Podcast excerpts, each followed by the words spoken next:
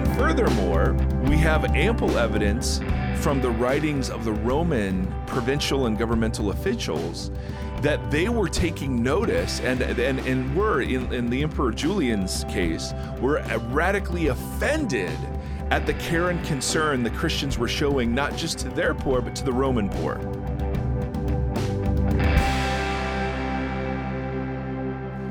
Hey, everybody, welcome to the Vox Podcast. So glad you're tuning in. Uh, it is a beautiful, beautiful summer day here in Ohio, but it is not summer everywhere else. Tim, what's your weather status right now? It was 46 this morning outside. It's Cloudy? been raining and thundering and lightning the last few days. Oh, nice, nice. Yeah. Bonnie, Bonnie, w- Texas, talk to us. 77, cloudy, but no chance of rain. Humidity 120 million percent. And if you could see Bonnie's hair right now, that that like that is that is pr- that is like that humidity percent is proven by what is happening to the top of Bonnie's head. It is it is absolutely amazing. so sad. Do you know how how long it took to get it this tame? So imagine if I hadn't done anything. Oh, it's awesome.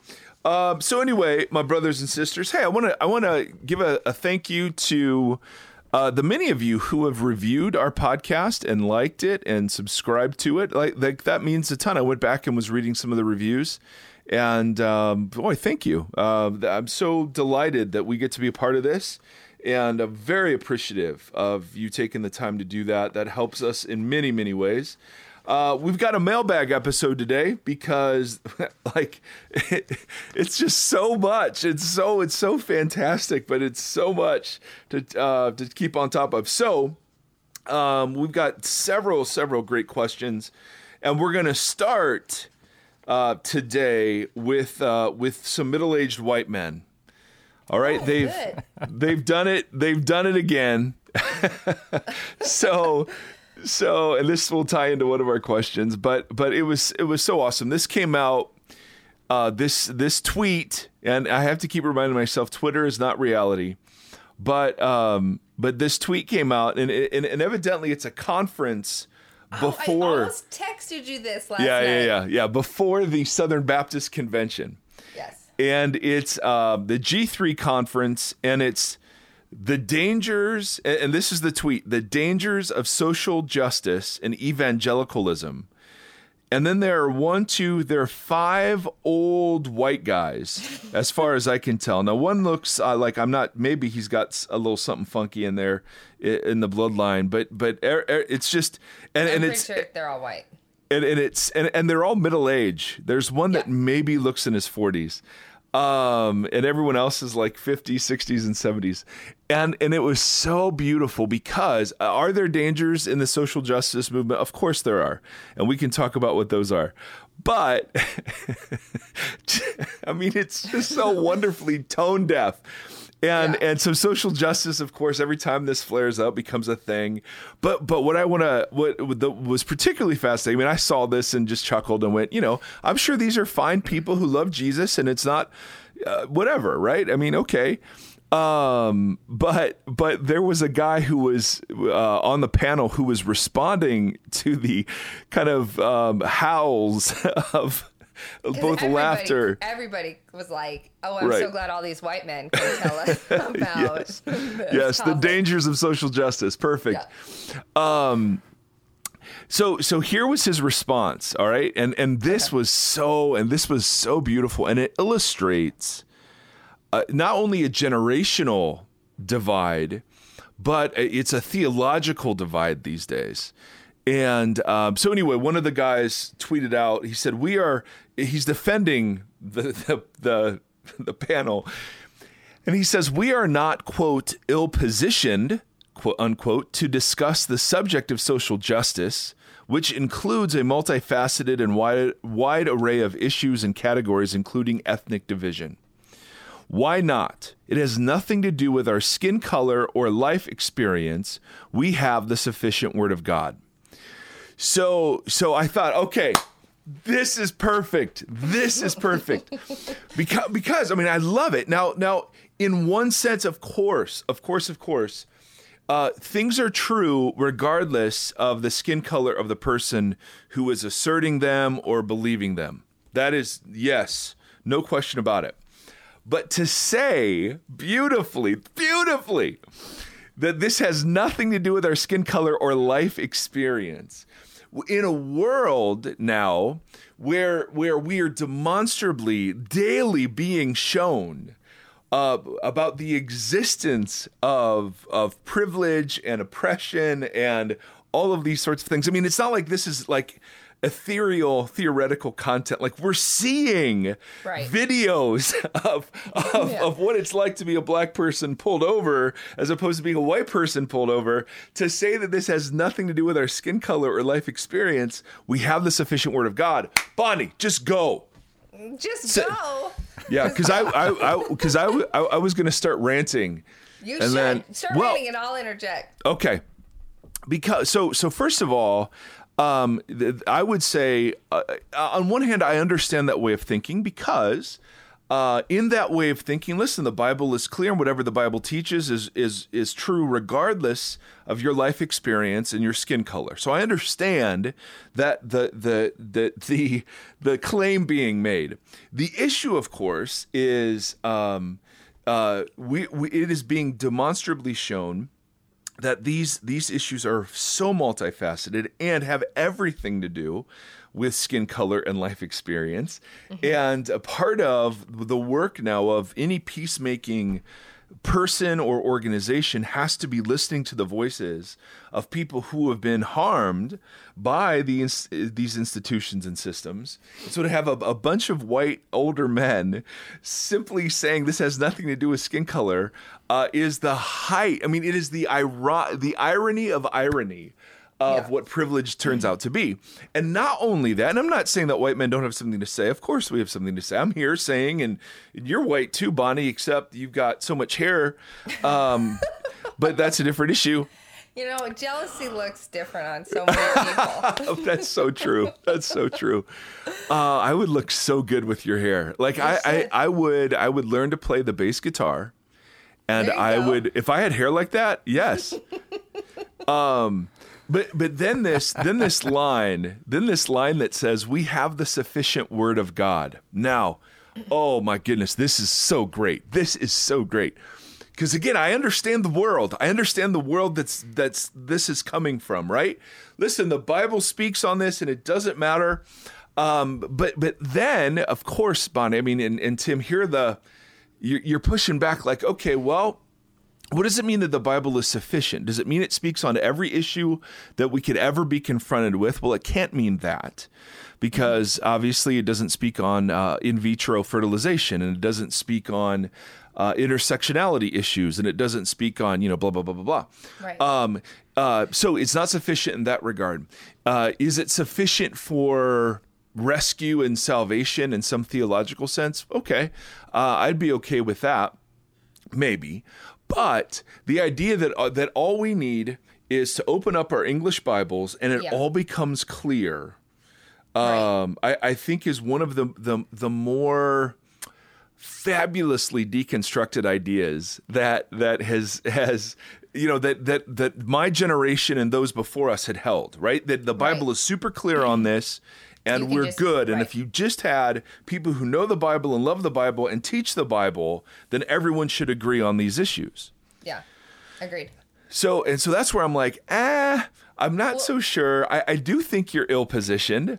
Um, uh, and, and, and, and maybe they are listening to marginalized voices in, in non-public forums, but this is one of those, um, it, it just seems like, okay, um, it, it's a perfect and emblematic illustration of, of where certain parts of the church have completely missed the greater cultural movements um, and as a result hurt dramatically hurt their witness on these issues it doesn't Right. matter if if even if you were right on these issues to just have a bunch of old white guys up there announcing their rightness has nothing to do with uh, the real and everyday life experiences of tons of people Yeah. Well, yeah, because I, I always say, like somebody said to me, you know, um, hey, I, I told this pastor about you, um, and they want you to preach. And I said to him, hey, listen, thank you for doing that. Women don't get opportunities to preach unless men stand up for them.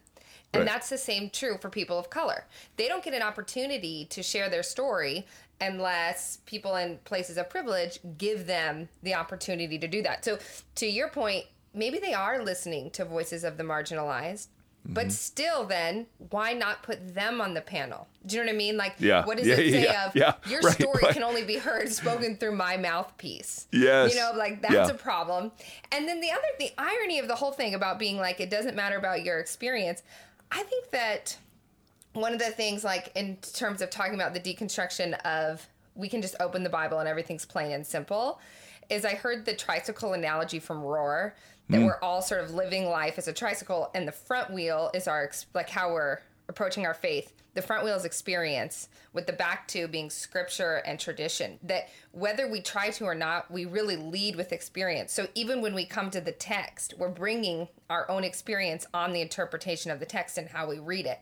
So I think it's very ironic that they would say it doesn't matter your life experience, but as white males, they're bringing that experience to how right. they're interpreting Right. it. That's the irony. Is is it doesn't matter about our life experience.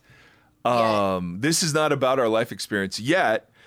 Uh, we will absolutely be sharing the scriptures through and from our life experience, which is Right. very different than a woman, than a person of color, than a marginalized group. And, and Yeah. again, I don't, I don't want to go so far on this to say, well, it's not like they're, it's not everything they're going to say is false, and it's not, No. it's not that uh, there aren't dangers. I think there are dangers, absolutely.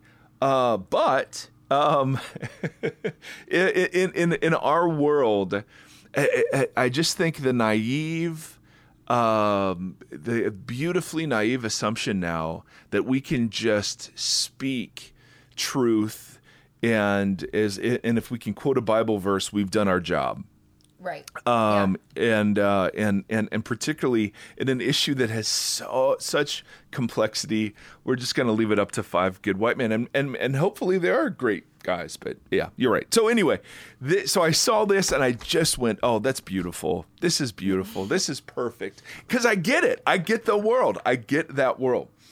Um, but this this leads into our first question All right. which is the church's call to do justice. All right, I am passionate about leading my church towards being a community that is all about doing justice. I'm convinced we have the joy and privilege of developing compassion for vulnerable people and then taking steps to care for their physical and spiritual needs. At times, I get pushback on this idea from a vocal minority in my church. Shocker. I had a conversation with a leader in our church who was skeptical about this focus. Now and now and this is interesting. He said he shared with me this interesting thought. From his perspective, the primary call for the church in the New Testament was to care for the poor and vulnerable within the church. Oh, to him, yes, I, I know this is this actually is not a bad a bad point. To him, there doesn't seem to be a whole lot in the New Testament calling the church into caring about these issues outside the church context.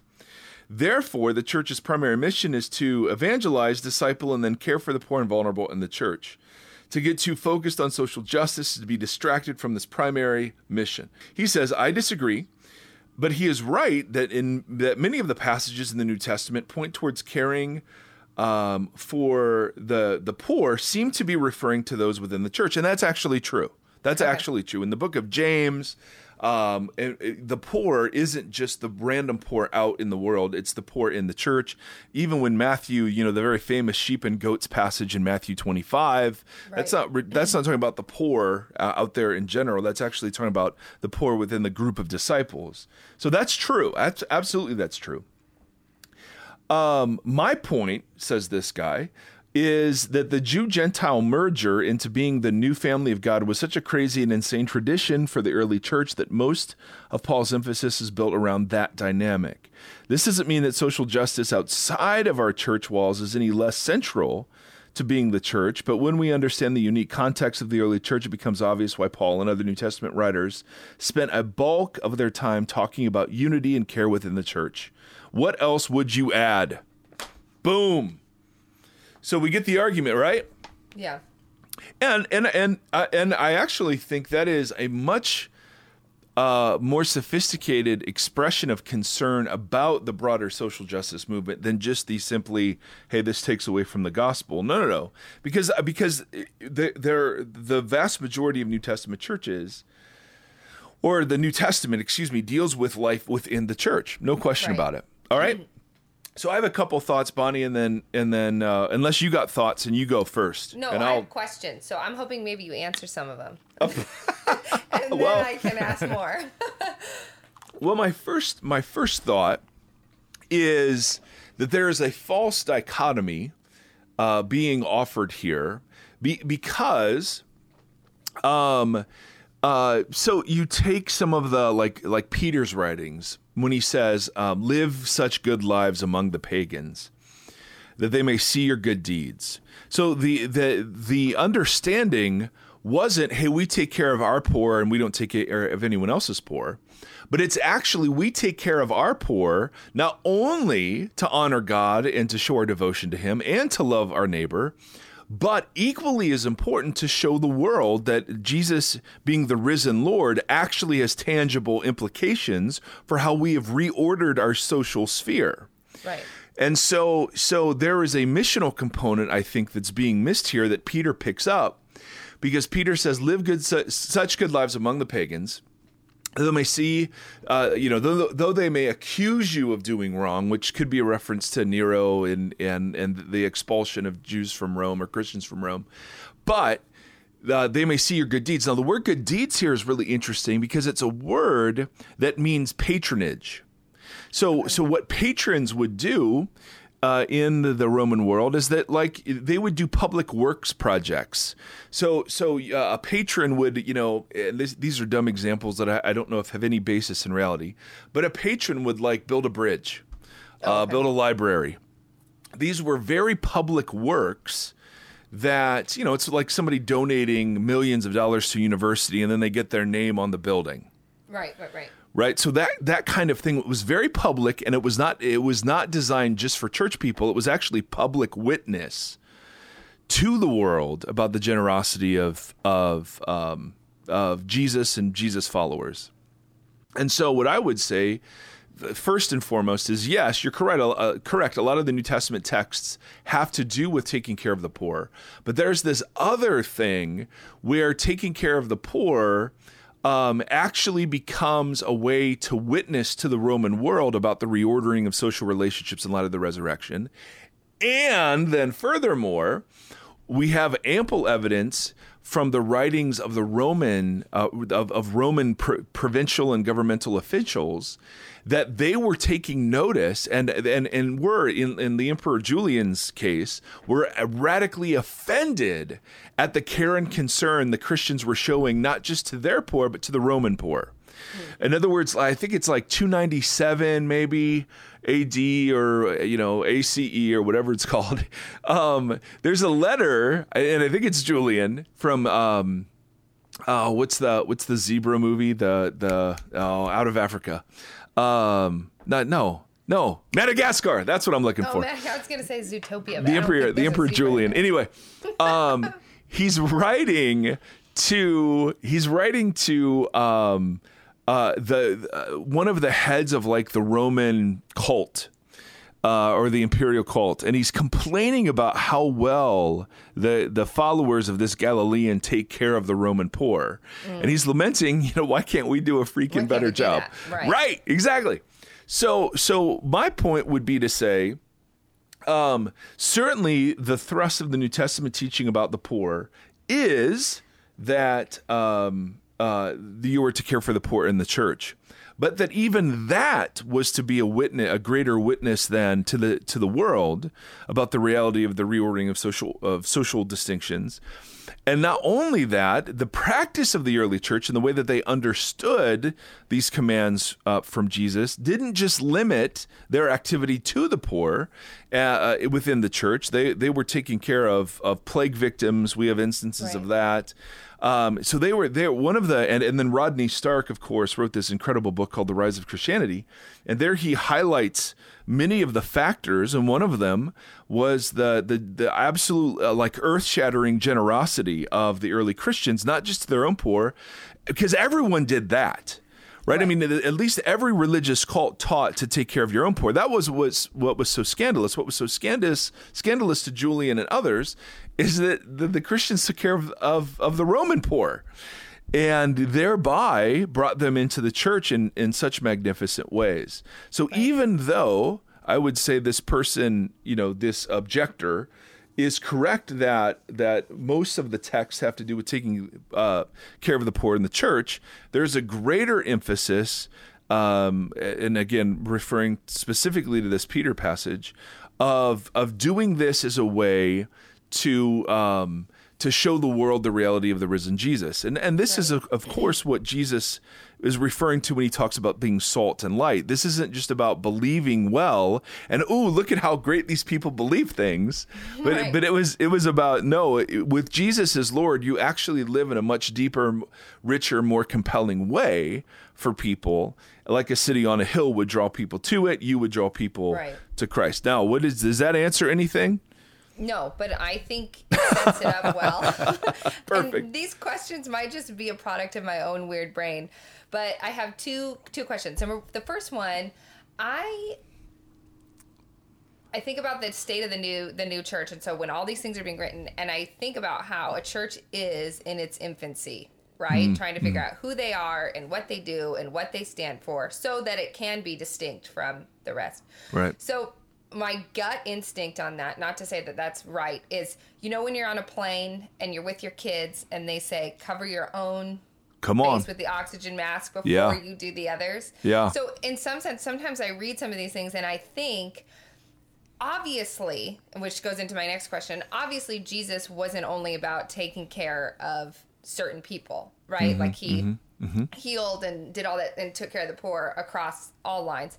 Um, but so I wondered, is it do you think it's fair to say in some of these texts that the idea is more of like this is how we take care of our people because then we can take care of the world does that make hmm. sense and i don't mm-hmm, know mm-hmm. if that is true or not um, but for me which leads into my second question which is how could we say like to me that sets it up as well the letters or paul says this um, but jesus did this but i'm mm-hmm. going to go with paul like i mm-hmm. see that train of thought a lot, and right. that bugs me. Yeah. Um, because I don't think you can do that.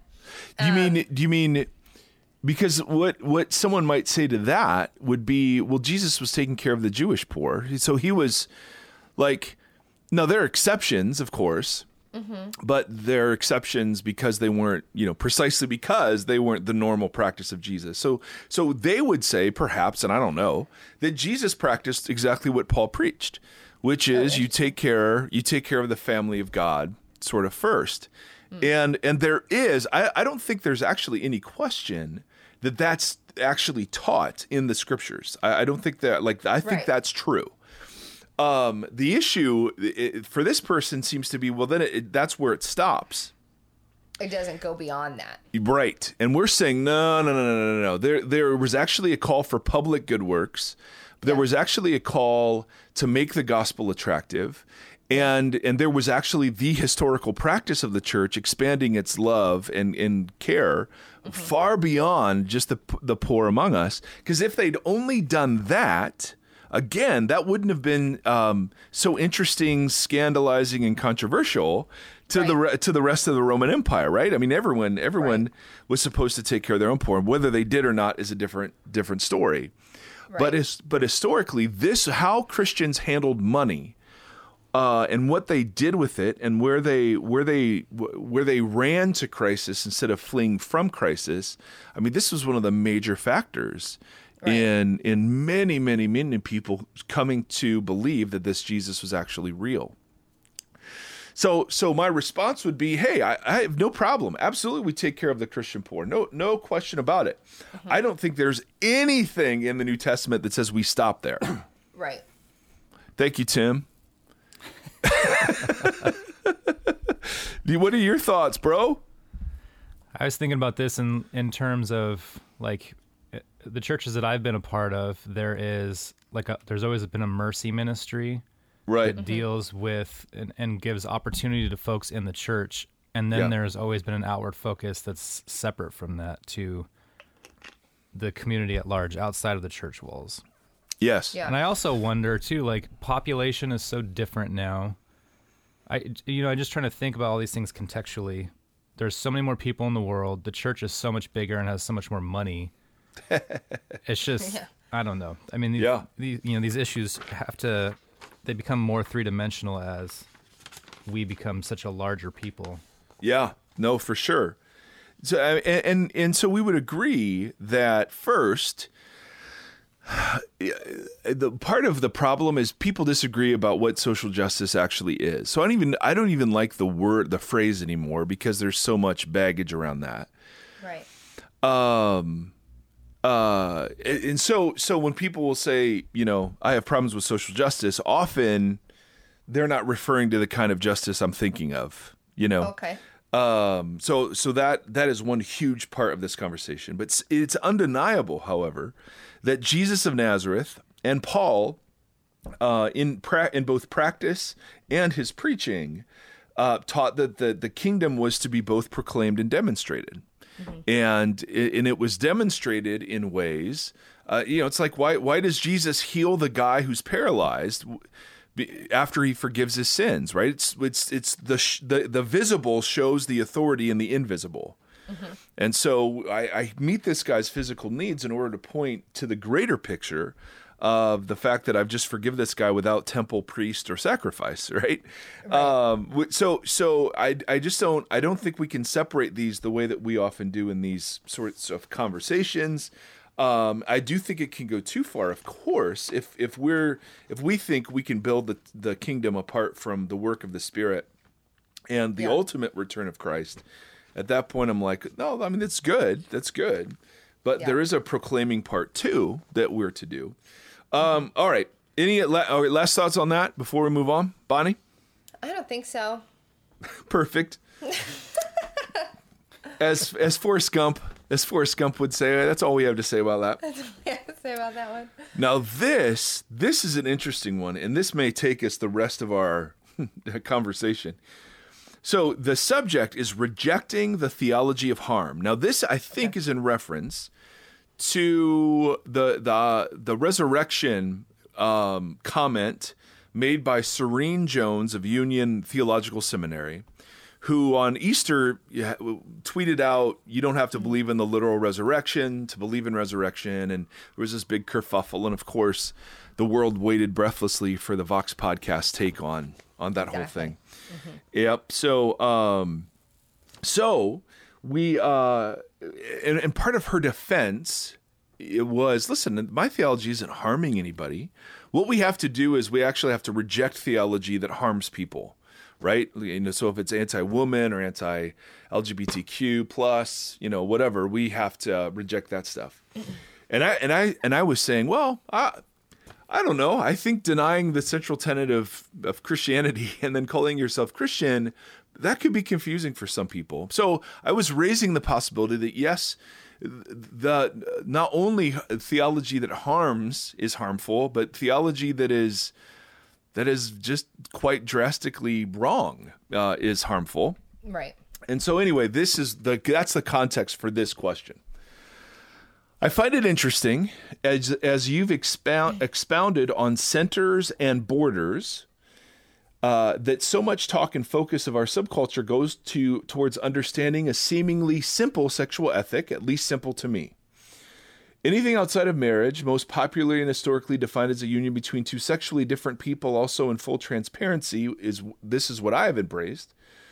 Uh, anything outside of that is out in God's eyes. Are we somewhat accommodating people struggling with their desires who feel same sex attraction by engaging this so deeply? All right, so the podcast, we've been engaging this topic so deeply Right.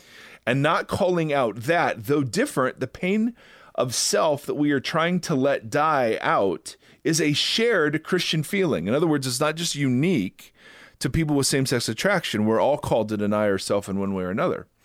look, I want to embrace sin as much as the next guy. I like I like this person. Yeah. I would love to embrace it fully, go back to the old ways, cheat on my wife, get hammered, uh, you name it. My flesh wants it. I'm also a pastor. Watch out. We struggle too.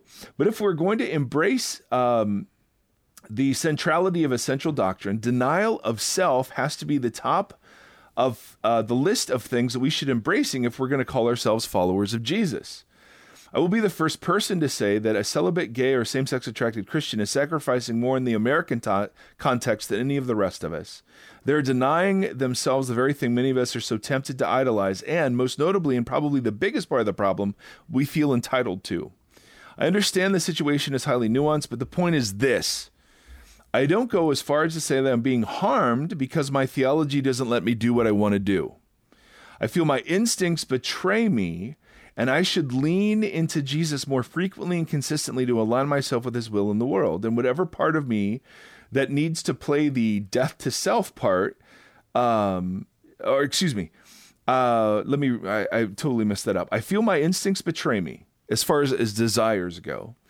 And I should need to lean into Jesus more frequently and consistently to align myself with his will in the world and whatever part he needs me to play in the world. If, quote, death to self fully formed can be considered harmful, would it be more helpful to encourage people to embrace that uh, that as it is acknowledged uh, that would it be more helpful to encourage people to embrace that as it is acknowledged that many that the very life we deserve is killing us anyways? Okay obviously i have not prepared the read the reading of this let me try that one more time for crying out just- loud I think we heard you could summarize it. Hold on.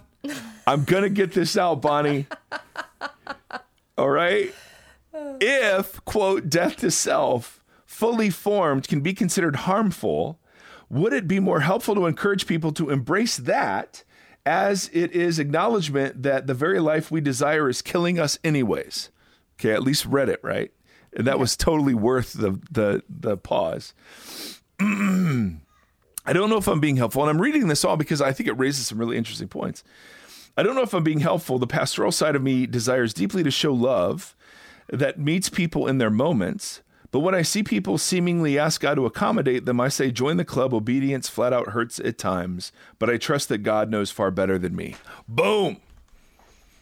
Now that's a question, Bonnie. That is a question.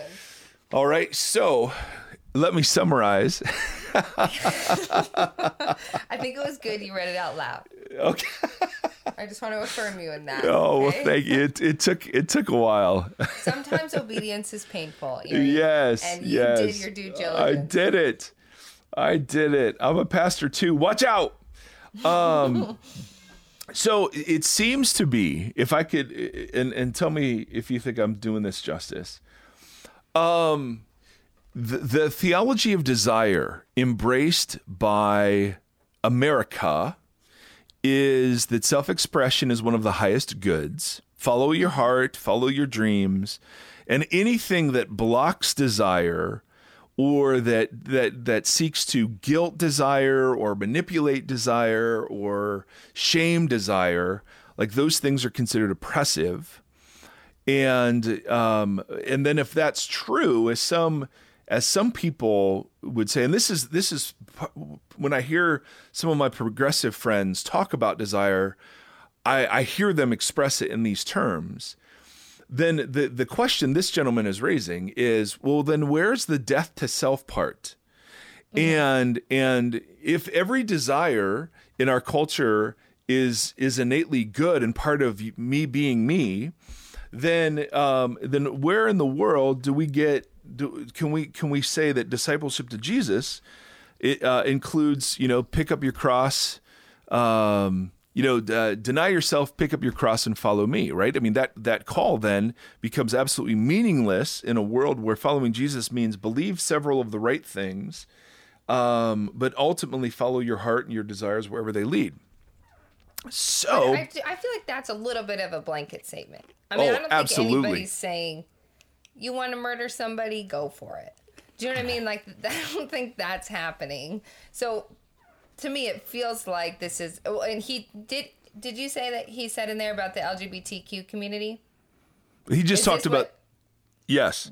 So Okay, he's he, he's is that what saying he's referencing? yes. I, it seems to be that Okay. we focus so much on the LGBTQ community. Why why can't we simply say that uh, self denial, like obedience to Jesus, is tough? And why are we why are we are we asking God to accommodate our desires and not giving enough room for the concept of sin or fallenness in our desires, like the redemption of desire? So, no, I don't hear anyone saying any desire is fine, but there Right. is a cultural subtext that is very much follow your dreams, follow your desires. Um, and uh, and and obviously there there are boundaries to that, but those boundaries are you know over the last ten years, say, have been dramatically pushed from where they resided for hundreds of years prior to that. So it seems to be a couple of issues. One is, uh, what's it mean to deny yourself, to die to yourself? I think that's that's a fundamental question that, or assumption that's being raised here. All right, so Bonnie, go. Um, that's a great question. I, I think I don't always. I have a problem because I don't always think that. Um, I think we put uh, desire and sex together more than the Bible does, or more than other cultures do. If Right. that makes sense. So Sure. I sometimes think that when someone says like die to your desire, we're that's what we're mostly focusing on. So I'd like to shift that a bit because I'm not sure.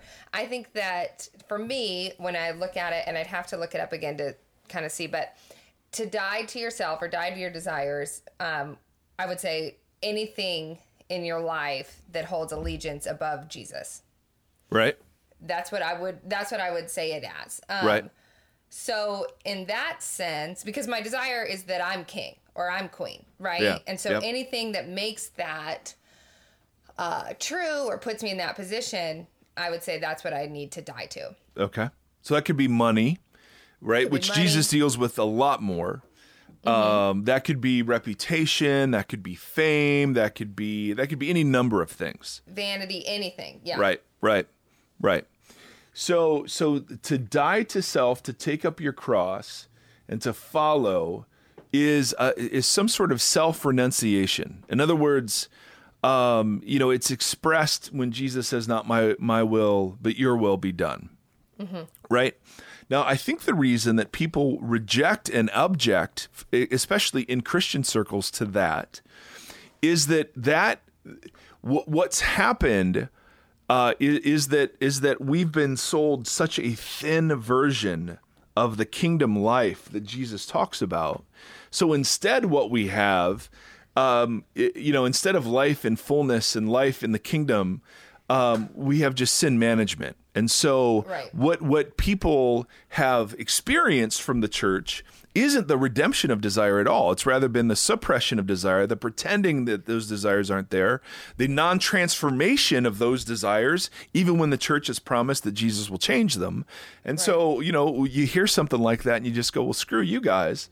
Um, because that that is oppressive. The way that we've taught or tried to teach people to manage desire has been horrible and has done Right. great harm. So I think there's a legitimate complaint against the way that this traditional teaching has been used um, in the lives of people, uh, right? I mean, uh, and and and sex actually turns out to be the best example of how harmful. Hey, just good, good Christian people don't ever struggle. You know, good Christian Right. people aren't disappointed in their marriage. Don't good Christian people don't want to have wild and crazy sex. Now, again, it's so much broader than that, right? But sex has been the, always been the issue in the Christian church. It's not been pride. It's not been money. It's not been any of those sorts of things. Right. So, so I think there there is a legitimate uh, objection to the straightforward dude. Yeah, obedience sucks. Absolutely, suck it up, Right. princess. You know that sort of that sort of. Um, and so my objection or my one of my responses to this person is no i'm totally with you that that, like taking up your cross denying yourself following jesus like that's that's central to following jesus to say that jesus is lord means lord means authority Right. right, like like Yes, absolutely. So so I'm totally there. But I think the way this this teaching has been used and weaponized, and again, weaponized such a loaded term, but but particularly around the subject of desire, um, it's no wonder that people simply cannot fathom a a way in which life is lived wanting something and not having it. and and that's why we've had so many of these celibate uh, same-sex attracted people on the show because they're actually embodying what was supposed to be the universal practice of Jesus followers ultimately, which is that whatever it was that keeps you from giving allegiance to Christ must now be set in second place, third place, or whatever. And so here are these people who hold the traditional ethic, who are looking at sexual desire and saying, I can actually be fulfilled as a human person and flourish when uh, my sexual desires aren't being um, uh, genitally met. Mm-hmm. Right? Yeah. Now, whether or not you agree, that's still like kind of what the picture was supposed to look like at some point. Right, right. Yeah. So so one so one thing I would say is I, I'm sympathetic to the yeah, yeah, of course. Set aside anything that gets in the way of allegiance to Jesus. Yes, absolutely. That's what it means to say Jesus is Lord. However, what we've not done has been given has been has been uh, giving given. We've not given people a theology of desire that does anything else other than just say, "Well, no, you can't have that." Yeah. Right? Well, so here's my I'm going to just like poke a hole as I do. Poke, so poke. here's my question. And my pl- I would like to just make it clear that I don't think that my plight is as a woman in ministry is anything compared to the LGBTQ community. It is my experience, so I'm drawing from that. Okay. Yep. Yep. So, um, I have a problem in general with Ooh. the term. Not to say like it's not real, but the term theology of desire. Ooh. And here's why. The term I've been using. Yeah. yes. Yes. And here's yes. why. Because um, some might say to me, yeah. Bonnie, just because you want to preach, or just because you have the desire to preach and teach, or the desire to translate the Bible, you should just die to that. It doesn't mean that you can. Yeah. And yep. I would say it's not that I want, I mean, of course, I like doing it and I've grown to want to do it. Yeah. But there was a long history where I was like, I don't even want to do this. And you know that from yep. knowing me. Yep. Um, versus going, okay, but like, this is actually just who I am. Yep. And who I'm called to be. Yeah. So my problem is, that's is so I, good. I'm not even. I feel uncomfortable, and my I have a gut reaction of defensive almost for the LGBTQ community because when someone says to me in a conversation like, "I don't want this life," I didn't choose this. Mm-hmm. I understand on a level of like, mm-hmm, oh, I get mm-hmm. what you're saying there. Yeah, yeah. And so to me, when I was saying like desire and sex, sometimes mm. I think we really make it just about that. So this kind of draws into what you just said about like living a celibate life. But is as I'm going, I'm not sure that it's fair to say to somebody, your desire is blanket this. Like someone might say to me, you your desire as a woman is just to be a feminist and just to uh, preach because you want to, you know, be over the men or whatever it is that disagrees with me. and I would to that I would say, well, that's you don't know me, and that's not true. Right. But it, what I'm saying is, is that yeah, I don't know I, me and Sai have my husband have this conversation a lot. Yeah. And he said to me, he's like, until we got in these conversations, I it takes a lot for me to figure out what it means to be a white male because I there's nothing that I feel like I am that I'm not allowed to be to be a white straight male. Right.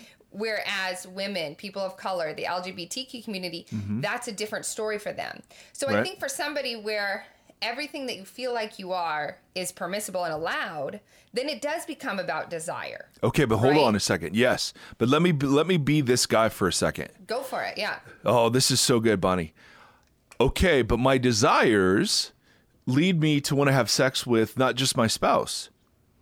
Um, my desires lead me to want ambition way beyond, you know, what would I don't know what would be normal or, or money beyond what would be normal. So in that sense, uh, isn't the the restraining of desire in some direction or another isn't it universal? Yes, I'm. I'm saying that's. I agree with you there. Okay, And but I'm saying that I for you- misunderstood. yeah, sorry. So for you, as a white straight male in America, Yes, there's nothing that you feel. And correct me if I'm wrong.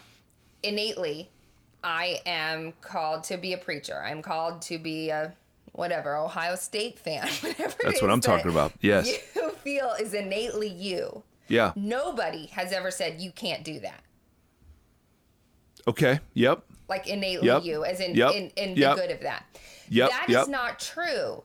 I for totally women, agree. Yep. For LGBTQ, for people Absolutely. of color. Absolutely. So for for you, it is a theology of desire because Right. it's not a reflective of your innate nature. It's reflective of desires you have. Oh, But that are external to my nature. Got it. Yes, for other people, Ah. it's about nature.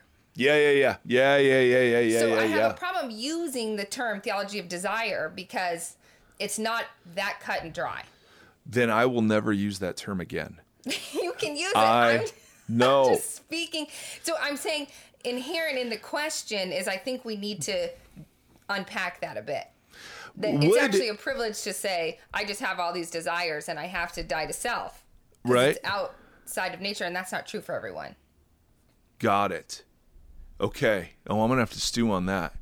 Um, so the distinction then would be, uh, the desire that I feel as a white man to have, let's say, sexual relations with many different women. Okay, I don't. That's part of me, right? That's that's not external to me, but I'm uh, right because that. I mean, I'm not. It's I coming didn't- from you. I didn't Yeah. choose that. Um, I, I would much rather just be somebody who is is I don't know. I mean, t- totally happy either as somebody Like, who's celibate or, or whatever, right. Yeah, yeah, yeah, yeah. I don't like that there's still these wantings. When you get something, there's more wanting. Mm-hmm. And that doesn't seem like it's something external. That seems like that's coming from this deep place in me Okay. and and so and again i bonnie i have no idea i'm just you know Yeah. devil's I- I know. advocating and thinking out loud or whatever um and i'm trying to put myself in the position of this person to say is there is there that big like you're right there are roadblocks to fulfillment that are attached to who i am in the in the marginalized communities that I, I can't I can't possibly understand. To be a Right. person of color, to be a woman, yes, I told yes, no question about it. Um, but is that a function of a difference in desiring, or is that a function of cultural, um, cultural, um, I don't know, contexts and underpinnings? Do you see what I'm saying? Yeah, is no, the, totally. Is the um I don't know. I don't know. I, I'm I'm just I mean, trying I to would think I agree with you, and I think we have. I mean, this this conversation wouldn't happen even ten years ago, probably. You know what I mean? Because we're just we have so much more thoughts about it and things like that.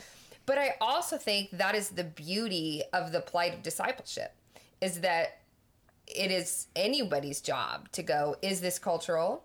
Or is this me? Mm-hmm. And what does the Bible say? And what is the Spirit? You know, like that's what we're here to do to spend our lives working that out. Right. Um, and let's- so I still need to I, st- I still need to understand what you're saying because I think it's a really Yeah. important point and I don't think I've got my brain around it yet. Okay. So so and again, I'm I don't know where I'm at on this, but I'm just going to play this guy.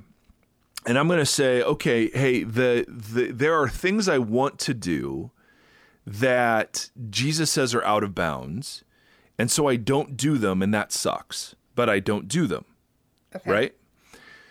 Your counter, and and help me, your mm-hmm. counter is, hey, it's super different when you're a white person, a white straight male, saying that, as opposed to somebody who is say has has been told because of who they are internally that their desires are automatically wrong because they're a woman, because they're a person of color, because they're same sex attracted or whatever. Right? Is that what you're Mm-hmm. Yes. saying? A little bit, yes. I would add, I think you mostly got it. I would add, because it's not necessarily, I, I think we would all agree there are certain, and so certain desires that we all might have that might be, taking it back to this, harmful to others. Right. Okay. So, Right. like killing somebody, being unfaithful, unfaithful, all those things. Um, I don't. I've never met somebody that's, and maybe this is just a blind spot for me. I've never met somebody that says, "Well, I'm a rapist. That's just who I am." right. Um, and so my my what I'm trying to say is that sometimes we say if somebody says this is who I am as a child of God, mm-hmm. I'm X, Y, and Z. Like take me as a woman, for example. I'm a woman and I'm called mm-hmm. and gifted to preach and teach and write and things like that. And someone might say, well, no, that's just a faulty desire you have because you're a woman. Mm-hmm, and the Bible clearly states that you can't X, Y, and Z. And so, to your point, is there hasn't been, and maybe I'm wrong, but this is coming off conversations with my husband. He said, There's never been something I've wanted to do with my life. It's an expression that comes out good that would bring people to Jesus or whatever that someone has said to me, You can't do because of who you are innately. Absolutely. I totally understand that part. I'm Yeah. trying to connect it to yes, no that that and that's so true, Bonnie, and that's so true. And that's that's what's different in me over the last several years. Yeah, Is the realization that oh my my my experience of American culture is so vastly different from other people's experience. And I would have said that in theory, but now you're Right. being shown it every day. Right. So totally, totally, totally. No, so I'm just saying I agree with you still that there are still some things that everybody has, or like people of color or women or anybody, anyone on the margins would say, yeah, you still have to deal with that. And you still have to, whatever that may be, bring it. What I'm saying is the term, if we automatically just assume that Mm-hmm. everybody on the margins is operating on desire, I don't think that's Right. fair. Got it. Because Oh, because you can minimize it then. So okay. Yeah, So that's yeah, easily and discount it. minimized. Ah, got Yeah. it. Okay. Well, that's absolutely true then. Yeah. Um, because so yes, yeah, yeah, yeah. I'm sorry, I'm obviously thinking out loud, so that was No, no, no, as ma- clear as no. it could have Obviously, no, no, Bonnie. Obviously, me too, man. No, no, no, no. You were Yeah. you were great. I'm slow. Um. So so then then actually I think we're we're actually in agreement because too. because I would say I would say um yeah I don't I don't know I would agree totally with Sai in saying I have no idea what that's like to be in a situation because of who I am I'm not allowed to do something you're absolutely right absolutely Right. right, absolutely right and then you're confronted with but I have this desire to do this thing right. and and then how do you begin adjudicating because in your instance i would say well i think the bible obviously permits um, th- there's a reason you have that desire. There's a reason we all have sexual desires, right? I mean, obviously, there's a there's there, th- you know, it's C.S. Lewis's famous, you know, if you have a desire for something, odds are it exists. Um, and uh, and so we have this desire for the spiritual and the transcendent, and that exists. Um, uh, but uh, but so I won't use the I won't use the phrase because no that I'm, that's not what I'm hearing. What I'm hearing is there are because I think maybe I'm individualizing this too much, and that's Okay. what you're that's what you're struggling with maybe. Yeah. Uh, because what I'm saying is, listen, right. I just have moral I have have moral impulses. Okay. And those are sexual, those are ego, those are prideful, those are hurtful. And I, and part of discipleship to Jesus is learning to submit those to believe that uh, rather than getting angry in this moment, the better way to live is to forgive and to seek peace. Right. And instead of lusting over this person, the better way to live um, is to seek purity of heart. Right. And, Right. and because it brings the kingdom now. Yes, yes, yes, yes, yes. It's the right, you know, just I'm just the right thing. Yes, That's part of our exactly, exactly, exactly. Yeah. No, that's so good. That's exactly right. But you're saying, and and this, see, again, this is so good. It's it's similar to what we were saying last week about repentance isn't just individual. So Right. in this sense, desire isn't just individual either, because there have been uh, systemic evils um, and systems that have that have torn people apart by saying that their innate desires for whatever this is are absolutely wrong. There's n- they can't be acted upon in any holy context, and and then that's all we say. There's nothing Right. behind that. Right. Um, There's nothing behind that. No, I think that's true. Now, how would you then? Um, so to this guy who says, "Hey, okay, so what about you know take up your cross, deny yourself, and follow me?" I think his question is more about how do you adjudicate the impulses of the human heart. To say just because I desire something doesn't mean it's wrong, but it also doesn't mean that it's right Mm-hmm. and and so the pastor you know the pastors among us would say well that that's where you go to the scriptures and you have the scriptures to help reorder sort of desire and that's part of the work of the spirit part of transformation. What i hear from a lot of folks is we don't ever nah, that's that's overstating it. We we are very hesitant to correct people's desirings right? It's part of what we talked about last week like that that's been weaponized right, we Right. don't all right to say to uh to somebody who's same-sex attracted when they're 18 that you will never ever have sexual genital relationships uh, that are satisfying to you um, i- i- under God's blessing, right? That's that that that seems like a curse, of course, rather than Right. just obedience is hard. Right. Okay, all right, Tim, you got thoughts, buddy? Is this making any sense, or are we dragging on way too long? No, we kind of talked about the. I led worship at a men's retreat this last weekend, and we were talking a lot about distractions and desires and that kind of stuff. And I was remembering, and this is gonna, this is, this is a very simple example, very basic. Um, do you guys know who Ray Stedman is? I've heard of Ray Stedman. He was a famous uh, pastor, writer, person. Yeah, writer, pastor in the Bay Area in the '70s, and I used to read a lot of his books when I was teaching because it, because I like to steal from him. Perfect. and uh, he used to have this little analogy. Or he had a little. It was a diagram, and it was a, it was a little chair, a little throne of your heart, and then it had like these little satellites that floated around it. Right. That was was Bill like Bright. whatever- That was a Campus Crusade for Christ thing too.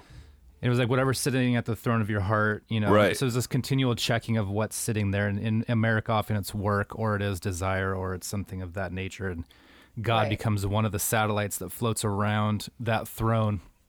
And whatever sits on the throne tends to infect whatever's kind of floating around the throne. Mm-hmm, So we're having a long conversation about what it means if you're continually checking that it is Jesus that is in fact sitting on that throne. He begins to infect those desires and those things begin to change just based on the fact of being active with what is sitting at the throne of your heart. I was thinking about this last week too with the repentance talk because I feel like for me repentance is is not just one time turning and Yeah, facing yeah. towards Jesus. It's like a daily like I have to pick the cross up daily. So I'm living Yeah. my faith is active, not passive. It's not a thing where I'm like, I have repented and I have turned. It's like today is Friday and I'm going to have to repent and turn again and Right. make sure It's that like I'm AA, reoriented. Honestly. Yeah, exactly.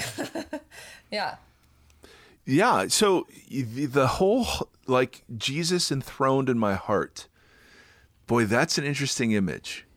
Um, because that was, I mean, that was central to me when I was really young. I mean, that this was the Campus Crusade like like picture. You had this four spiritual law booklet about Jesus, you know, accepting Jesus, and then you had this Holy Spirit booklet about Jesus sitting on the throne of your life. And um yeah, that's interesting. That might be worth exploring someday. Because I'm like, oh yeah, I, I see what I see what it's trying to get at. Um, I I don't know. I, that's tough because first of all, I can't do it by myself. Right. Um, which, Which was also an to interesting conversation about repentance too. Like we talked about kind of national repentance, but even just like the role that the community plays in personal repentance. yeah. Oh yeah. Ooh, that's good.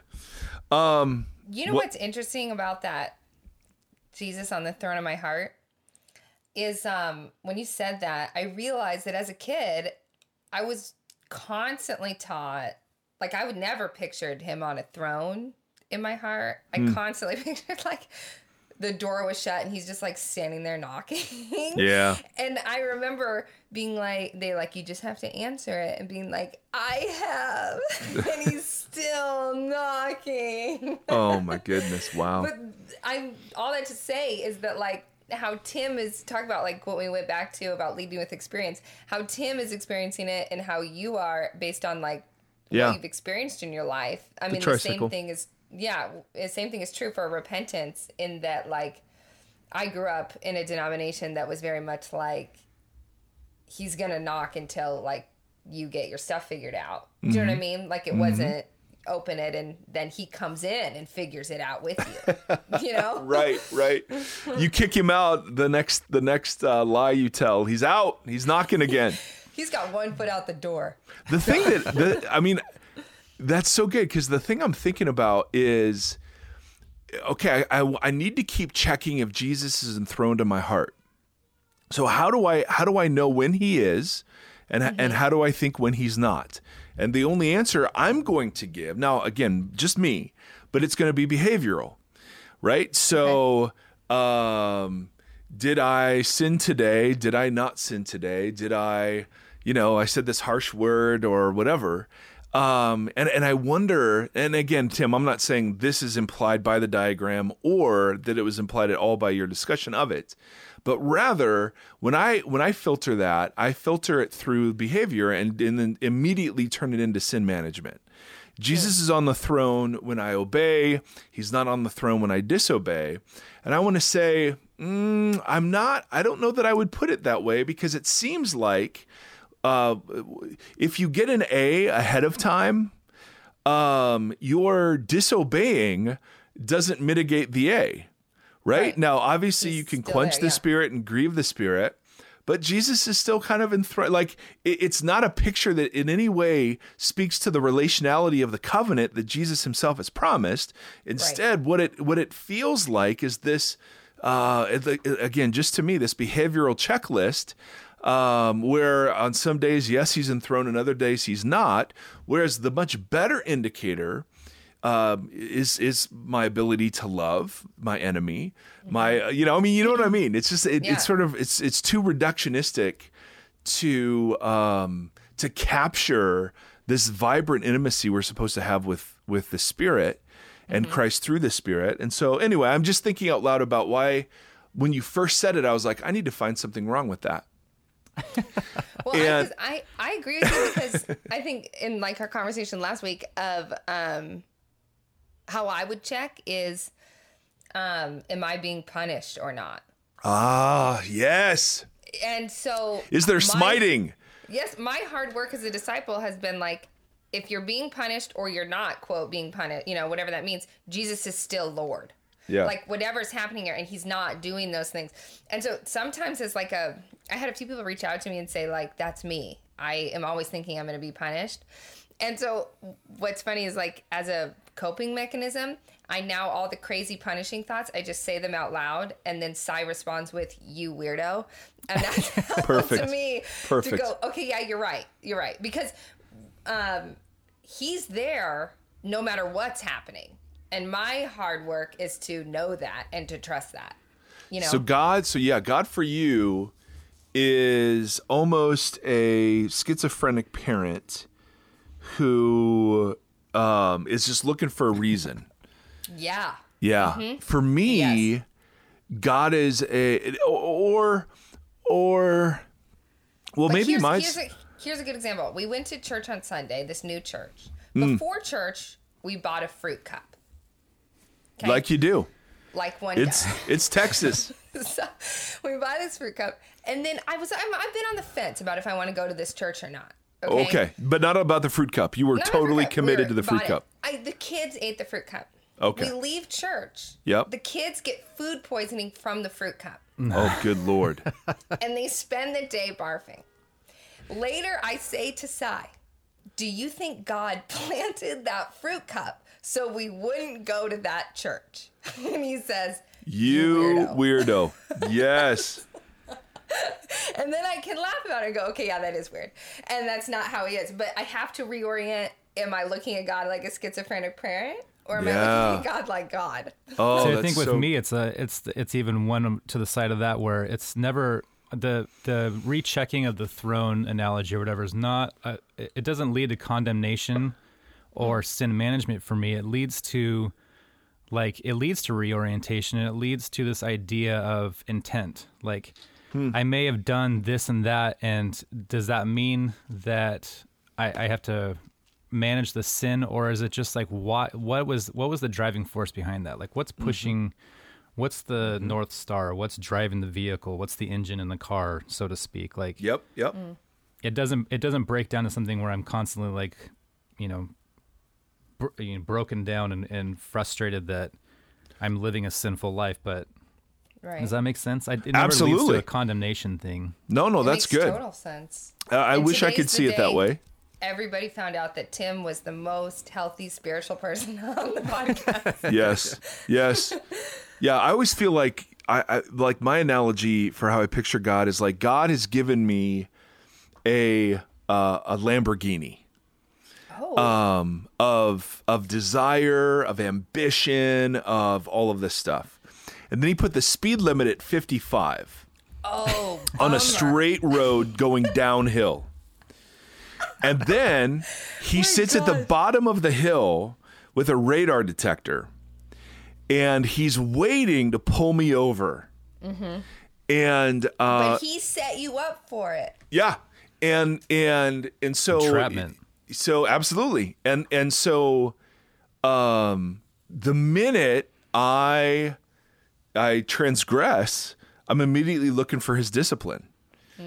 You know, and it's so it's similar, Bonnie. I don't I don't look at it as disaster. I look at it as, you know, uh, you're not going to find a job. You're not going to. Oh. I'm not going to use you anymore. I'm not going to bless you. You know, and I look at it totally selfishly. Um, but but that's so interesting because the Yeah. again the throne on the life for me then gets turned into I need to be afraid of speeding because if I do, I might lose X, Y, and Z. Right.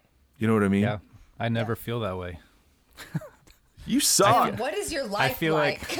well, I'm more. I get more worried. Like if you say I was a pastor and I screwed up, I am not. I'm less worried about God, and I'm more worried about me being, or even the fear of screwing up. I'm afraid of destroying the ministry and mm-hmm. being a bad witness or a bad example mm-hmm. or a bad mm-hmm. picture of Jesus to people that you know you might be the face of that or whatever. But if I if if I stumble, I tend to see and I'm very visually minded, and this is going to sound really corny and very uh, even physically minded within that. Like if I feel like I'm on my knees because I fell, I just I, I picture reaching up. I'm I'm picturing mm. a hand that pulls me back up to my feet and says, "Let's keep going. Let's try again." And maybe that's mm. just like the parenting aspect of the whole thing, but I'm rarely looking for the backhand.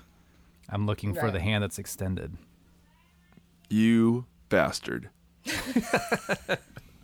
But Erie, wouldn't wouldn't you say too? I mean, okay, so when you just said Tim that parenting aspect, I have to work so hard in disciplining and discussing God with the children because I don't want them to come out like I am. Oh yeah. So I have to say so many things that I'm like, oh my gosh, if only I believed this, you know, Yeah. like lived like I did. Right. I do believe it, but you know, Oh yeah. yeah.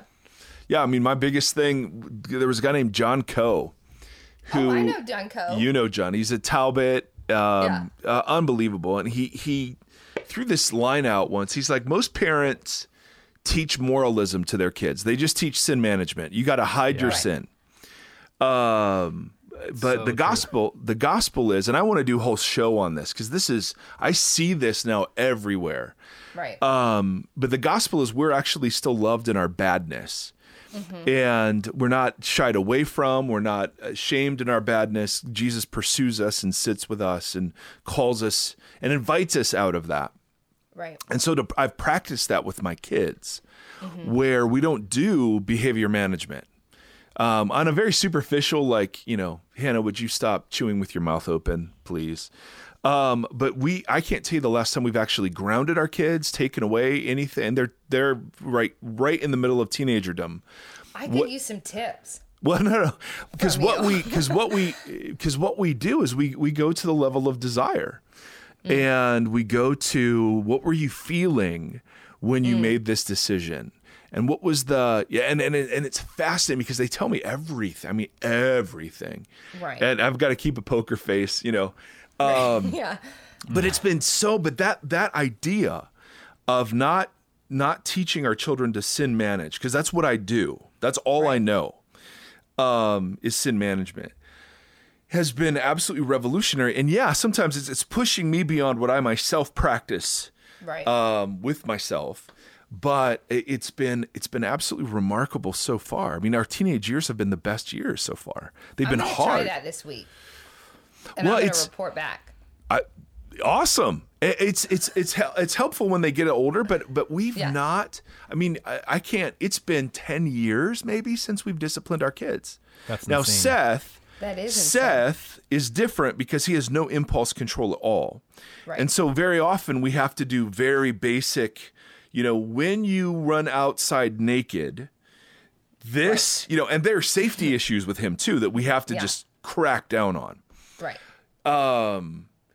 Uh, so so this doesn't hold with him in some ways because he, he's still even though he's 10 he's st- he feels like a toddler sometimes Yeah, you know like he's right. he's just you, you need to just sort of shut down um, uh, possibilities as uh, as a way but for Nate and Hannah I mean and, and we've dealt with some really heavy stuff and and it's been it's been interesting because I do it all on all on the the context of I trust you. I absolutely trust Mm-hmm. you.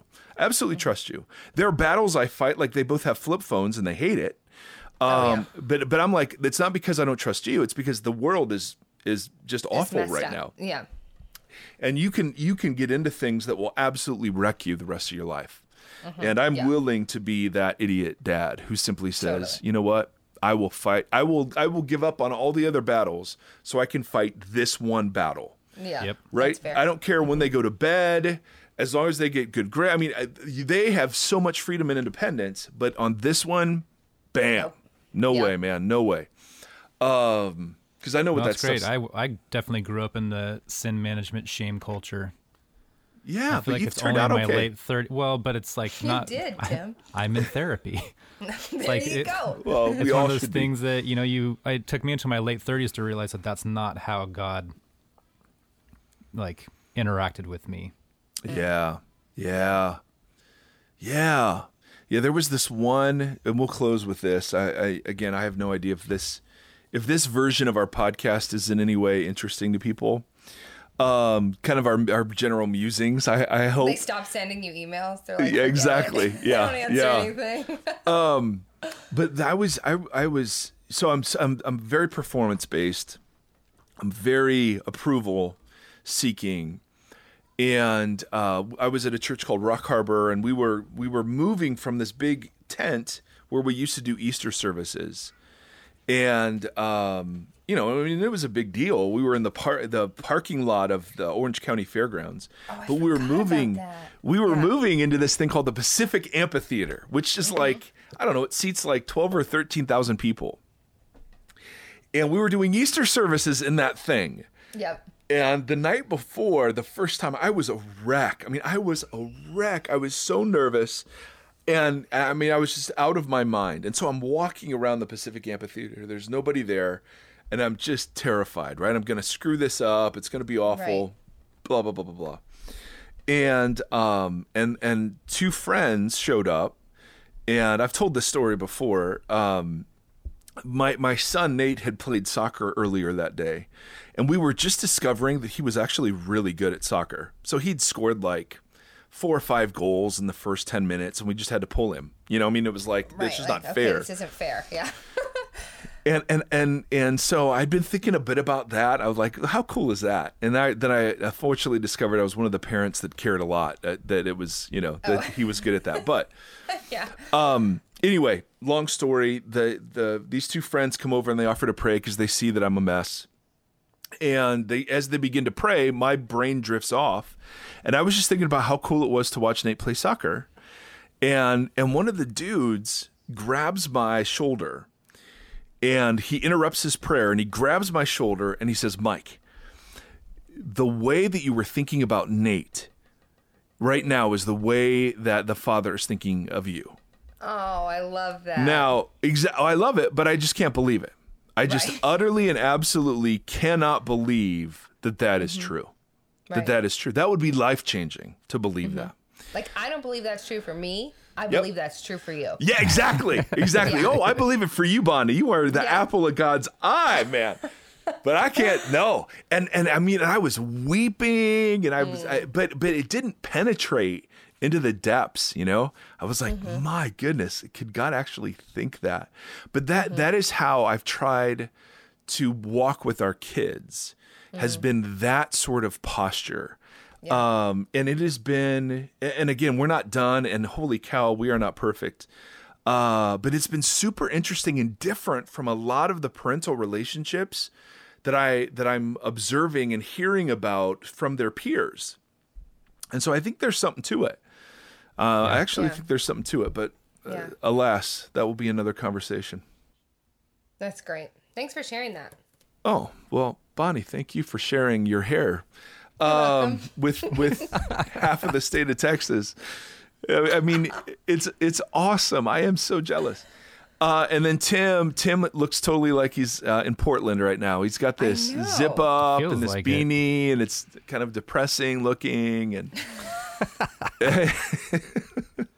anyway, all right, Vox. Well, to whatever degree this is helpful, praise Jesus. Um, we're so gr- so glad to be a part of of your life, and uh, we des- deeply desire. As we were praying beforehand, just deeply desire that the beauty of Jesus would somehow find its way through all of this, um, and that you would be blessed. Um, and so may the Lord bless you and keep you. May the Lord shine his face upon you and be gracious to you. May the Lord lift up his countenance to you. And in these days, in these days, may he give you peace. Till next time, friends, thank you so much.